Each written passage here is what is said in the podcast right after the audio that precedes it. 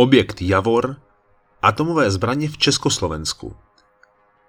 Nukleární válka, kombinace slov, která se od konce války studené poslední dobou až příliš často objevují ve sdělovacích prostředcích. Evokují v nás celkem správnou představu totální a definitivní destrukce. Přitom svět byl v minulosti na Prahu atomového vyhlazení již několikrát a často do něj zbývaly pouze minuty, možná desítky vteřin. Jenže prostředky koncentrovaného ničení byly nejspíše uskladněny i na našem území. Vítejte proto u dalšího podcastu na téma stále diskutabilního uložení atomových hlavic na území Československé socialistické republiky. Kapitola první. Atomová Evropa. Hovoříme-li o studené válce, je tedy velmi zásadní, jakým způsobem takto rozsáhlé a komplikované téma z mnoha vrcholy své eskalace pojmeme. Jistě by nebylo od věci dlouhé hodiny rozebírat všechna možná politická pozadí provázející tvorbu obou bloků, východního i západního. Jejíž konstituce ostatně navždy změnila pomyslnou tvář celého světa. Není proto náhodou, že od globálního střetu ideí, západní demokracie a východní totality nebylo daleko ke konfliktu vojenskému. Zejména od počátku let 50. takové riziko strmě vzrůstá, je to dobře patrné třeba ve vývoji korejské války a řady dalších krizí, které přišly po ní. K vojenské konfrontaci v plném měřítku naštěstí nikdy nedošlo. Nepočítáme-li tedy další různě velké a dlouhé konflikty vedené tak nějak v zastoupení jednotlivých režimů nakloněných ať už západu nebo východu. Byl to prostě střed dvou světů. Studená válka nastolila novou hrozbu. Možnost totální destrukce naší civilizace jadernou zbraní, která od ztráty amerického atomového monopolu v horkém srpnu roku 1949 byla stále zřetelnější. V následujících desetiletích se proto zejména oblast Evropy stala novým potenciálním válčištěm, atomovým bitevním polem. Její prostor se měl v příštích desetiletích silně nuklearizovat. Zejména v období let 50. a 60. se neslo ve znamení ohromného zbrojení i každodenní jaderné hysterie z okamžitého zničení patrné na obou stranách. Protože se v dalších minutách budeme zabývat zejména kroky Sovětského svazu, zůstaneme proto na východní straně železné opony. Do té konec konců vlivem utváření geopolitických procesů ještě v letech 40. patřilo i Československo. Že svaz sovětských socialistických republik hodlá rozmistovat jaderné zbraně mimo svoje území bylo zcela evidentní. Spojené státy tak široce činili již od konce let 40. Sověti vlivem pozdějšího získání atomové pumy byli poněkud pozadu, o to rychleji ale postupovali při průzkumu terénu. Již od roku 1953 vysílá Moskva speciální týmy mající proskoumat možnosti rozmístění zbraní hromadného ničení v prostoru NDR, Rumunska nebo Maďarska. Později bylo ještě zahrnuto bulharské území. Sovětský vůdce Nikita Sergejevič Chruščov nechal všechny tyto průzkumy vysloveně v gesci Ministerstva obrany Svazu sovětských socialistických republik. Rozmístění zbraní hromadného ničení mimo sovětské území se protahovalo, protože komunistický gigant potřeboval dokončit vlastní jadernou doktrínu. První cvičení s tematikou použití jaderných zbraní proběhlo až někdy v roce 1951 pff, někde v Turkestánu stranou pátravých očí západu. Od března roku 1957 jsou pod rouškou utajení rozmístěny systémy R5M v NDR a tajná rozmístěvací operace Atom zde trvala až do roku 1959. O NDR se přitom bezpečně vědělo, že zde takové zbraně rozmístěny byly. Ostatní členské státy Varšavské smlouvy jako Maďarsko, Rumunsko, Polsko nebo konečně i Československo byly v souladu s eskalací studenoválečné krize vybavovány zatím pouze jadernými nosiči. Případné ostré dodávky jaderných zbraní hromadného ničení byly však mimo veškerou kontrolu místních vlád. Zásadní, konečné a neodvolatelné slovo pro začátek konce světa si proto ponechala Moskva. Atomové zbraně ve východním bloku rozmístěny tedy později byly. Rozhodně je však neměli v držení místní vlády. Kreml jim jednoduše a prostě tak nedůvěřoval. Kapitola 2. Moskva Praha. Ne, ne, řeč nebude o velkém nápisu na stanici metra linky B Anděl, nebo v tehdejší době chcete-li Moskevská. Její tehdejší název byl ostatně produktem činnosti organizace Svazu Československo-sovětského přátelství. Nýbrž o úrovni především vojenského vnímání zejména českého prostoru Moskvou. Československo bylo do roku 1968 jediným hraničním útvarem v západní hranici východního bloku, kde zatím nebyla nějakým způsobem rozmístěna sovětská vojska. V NDR byla prakticky neustále od konce války. V Maďarsku taktéž. Pouze u nás nikoliv. V takové souvislosti se tedy srpnová invaze jeví v poněkud jiném světle. Když zde započalo tání po brutálních 50. letech a projevily se snahy o určité uvolnění tuhého socialismu, Kreml začínal trošku ztrácet nervy. Od počátku 60. let se v moskevském pojetí příštího konfliktu prosazuje přesvědčení jeho vedení pouze prostředky zbraní hromadného ničení. V pohledu k Československé lidové armádě to mělo zásadní dopad na dosavadní plánování, protože dle požadavku Moskvy měla po náhlém atomovém útoku i hned přejít do ofenzivy takzvaným Československým frontem. K tomu ale bylo potřeba odpovídajících prostředků. Výraznou limitací zůstávalo, že byly soustředěny na území Ukrajinské sovětské svazové republiky. Proto byla mezi Moskvou a Prahou založena celá řada bilaterálních a hlavně utajovaných dohod. První z řady dokumentů byl podepsán v roce 1961 a upravoval distribuci jaderných hlavic na území Československé socialistické republiky. Následoval další, dopřesňující dokument podepsaný v roce 1962. Pod oba z nich připojuje svůj podpis ministr národní obrany generál Bohumír Lomský a jeho sovětský protějšek. V přímé souvislosti s oběma dokumenty začínala být Československá lidová armáda vyzbrojována odpovídajícími nosiči druhu Zem-Zem. Zároveň se v tělese ČSLA objevily některé nové druhy dělostřeleckých celků, těžké dělostřelecké brigády. Dvě formované na úrovni armády, jedna sestavená na úrovni frontu. Ani letectvo ale nezůstávalo stranou. Ovšem, dodávky letounů Suchoj Su-7 schopných nést atomovou munici byly dodány až v druhé půlce let 60. Jenže existoval jeden podstatný a výrazný problém. Jaderné zbraně pořád nebyly fyzicky přítomné na československém území. V případě zásadní eskalace válečného napětí by byly optimálně dodány za 18 až 22 hodin, což je v moderním boji neskutečná, ale nekonečně dlouhá doba. Československá lidová armáda by tedy bojovou činnost musela započít bez této speciální munice. Šance na úspěšný, takzvaný střetný boj se tedy radikálně snižovala. Oproti tomu NATO mělo střední jaderné zbraně na území Německé spolkové republiky permanentně v pohotovosti. Z pohledu Kremlu bylo tedy naprosto nutné tuto logistickou závadu řešit. Ale jak, když sovětské útvary nebyly na československém území nijak přítomné? Ve své podstatě to šlo vyřešit jedinou možností. Výstavbou specializovaných depotů přímo na území Československé socialistické republiky. Došlo proto na jednání nejvyšších úrovní. Na jedné straně stolu seděl prezident republiky Antonín Novotný a jeho delegace, na druhé straně Rodion Jakovlevič Malinovský a jeho důstojnická suita. Někdejší generál, jehož síly bojovali v čase druhé světové války na Jižní Moravě, nyní zastával pozici ministra obrany Svazu sovětských socialistických republik. Výstupem z těchto rozhovorů byla takzvaná smlouva mezi vládou Československé socialistické republiky a Svazu sovětských socialistických republik o opatření ke zvýšení bojové pohotovosti raketových vojsk Československé lidové armády. A když to přeložíme do češtiny, tedy takové češtiny, které bychom rozuměli, Československá strana se právě zavázala k výstavbě specializovaných skladišť a nutných zařízení nebo dílčích objektů ke skladování atomové munice. Pozor, na vlastní rozumějí československé náklady. Sověti je měli užívat naprosto bezplatně, bez nájemného nebo jiných poplatků odváděných československé straně po dobu deseti let a s možností automatického prodlužování. Veškerý servis objektů zajišťuje československá strana a Sověti by nemuseli hnout ani prstem. Tím tedy byly položeny základy k budoucí výstavbě skladů jaderné munice. Kódově byly nazvány Javor 50, 51 a 52. Kapitola 3. Javor 50 až 52. Stavební akce výstavby dohromady tří typizovaných, jen velmi málo navzájem se lišících objektů započaly v polovině roku 1966. Oblast pro stavbu jednotlivých javorů byla přitom docela dlouho vybírána a musela splňovat některé specifické požadavky.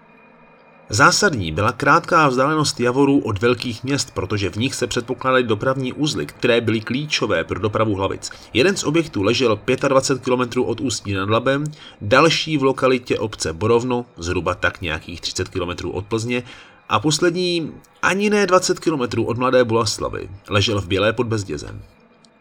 Nedaleko červeného újezdu na Lovosicku proto započala stavba objektu Javor 50. V hlubokých brcích lesích se lžíce bagrů zakously do stavby objektu Javoru 51 a konečně v tehdejším vojenském výcvikovém prostoru Mimoň byla započata stavba posledního ze tří objektů Javoru 52. Stavební zakázka byla utajovaná, ale výstavbou všech tří depotů pro jaderné zbraně byl pověřen podnik vojenské stavby. Realizace budování všech tří objektů probíhala podle sovětské dokumentace a na staveništích se pohybovali sovětští důstojníci v civilu, kteří na průběh stavebních prací pochopitelně dozírali. Veškerou elektronickou, technickou a strojní výbavu taktéž dodávala sovětská strana. Existuje tvrzení, podle kterého byly objekty ve fázi výstavby oficiálně vedené jako speciální kabelová spojovací zařízení. O skutečném účelu přitom věděli jen velmi malý zlomek lidí. Mezi nimi tedy prezident republiky, předseda vlády nebo v neposlední řadě ministr národní obrany. Cena objektů byla, respektive měla být, v konečné výši tak asi 200 milionů korun československých. Ovšem, skutečná částka výstavby byla mnohem, mnohem vyšší. Uvádí se až dvojnásobná hodnota, ale Prámeny to lze poměrně těžko ověřovat. Výstavba všech tří devotů jaderných zbraní na území Československé socialistické republiky měla být dokončena velmi brzy, ještě v průběhu roku 1967. Míra utajení měla být až tak důsledná, že sovětská jednotka obsluhující jednotlivé objekty měla přijet v převlečení za turisty. Různé komplikace i průtahy způsobily, že předání sovětské straně proběhlo až v roce 1969. Tehdy se tu ale již delší čas dočasně zahnízděvala tak řečená střední skupina vojsk sovětské armády. Utajovací turistická operace nebyla proto potřeba a Sověti dojeli s plnou parádou ve vojenských automobilech a s plnou polní. První dva objekty byly dokončeny rok po srpnové invazi a poslední s mírným spožděním. Dohotoven byl až v roce 1970. Záhy po předání a uvedení do provozu byl okamžitě znemožněn vstup jakýmkoliv československým vojenským nebo spravodajským osobám. To platilo pro část skladovací, vlastní skladiště velmi přísně střežené, prý snad i elektrickým nebo elektronickým zabezpečením s několika palposty s těžkými kulomety, nebo kasárenskou a obytnou část. Všechny objekty Javor byly ovládány jen a pouze sovětskou jednotkou podlehající přímo nejvyššímu velení v Moskvě. Početní stav jednotek ovládajících objekty Javor se pohyboval přibližně kolem 660 vojáků především základní služby, a to včetně rodinných příslušníků, vyšších a středních důstojníků, obývajících přidruženou obytnou část této základny. Kapitola čtvrtá. Provoz objektů. Jaderné skladiště tvořily typizované objekty, které mezi sebou nesly jen malé odchylky vlivem některých terénních dispozic ve svém okolí, ale v zásadě byly jako vejce vejci. Tedy téměř totožný byl i jejich vnitřek. Jádrem celého objektu byla manipulační hala. Vedle ní ležela skladovací místnost, ve které tedy předpokládáme přítomnost jaderné munice a z druhé strany k ní přiléhalo technické a technologické zázemí. V manipulační hale se prováděla veškerá činnost s atomovým nákladem. Vzhledem k její vyšší světlé výšce, zhruba dvou podlaží, musela být osazena jeřábem. Na jejím konci byla masivní tlaková vrata, kterými se munice zavážela i expedovala ven ze skladů. Mimo to zde probíhala periodická kontrola skladovaných hlavic. Jaderné zbraně byly uloženy ve speciálních dopravních i manipulačních kontejnerech a posunovány byly po hale nebo skladovacích místnostech po zvláštních vozíčcích. Pokud byla jaderná munice uskladněna z nějakého důvodu v hale, potom se uchovávala ve třech řadách po pěti hlavicích. V každé z hal proto mohlo být tak asi 15 hlavic a v každém z objektů bylo uchováváno zřejmě tak zhruba asi k 60 hlavicím. Ty byly udržovány ve speciálně temperovaných místnostech pro skladování munice přiléhajících k manipulační hale. Je ale otázkou, jaký druh speciální munice se zde měl uchovávat. To je jeden z některých otazníků přetrvávajících kolem objektů tohoto typu. O tom ale ostatně budeme hovořit až ve zcela poslední kapitole. V technologickém zázemí bylo umístěno obslužné centrum objektu. Stály tu agregáty, vzduchotechnika, rozvodna proudu a nádrže s héliem nutné pro uchovávání hlavic ve speciálních kontejnerech. Vedle těchto technických úseků zde nechyběla ani toaleta nebo vodní nádrž a zřejmě asi i nějaké nouzové ubikace. V případě náhlého započetí jaderné války. Signál k zahájení konce světa by přišel zvláštním spojovacím kabelem přímo z Moskvy. Končil někde na GUMO 12, neboli 12. zprávy Ministerstva obrany Svazu sovětských socialistických republik. Předpokládalo se tedy, že momentální směna by totiž už objekt neopustila a vagónovala by hlavice na nákladní auta směřující k útvarům Československé lidové armády nebo armády sovětské. Opustili by tedy vojáci vůbec ještě někdy tuto betonovou hrobku? Zásoby pro přežití nebyly nekonečné.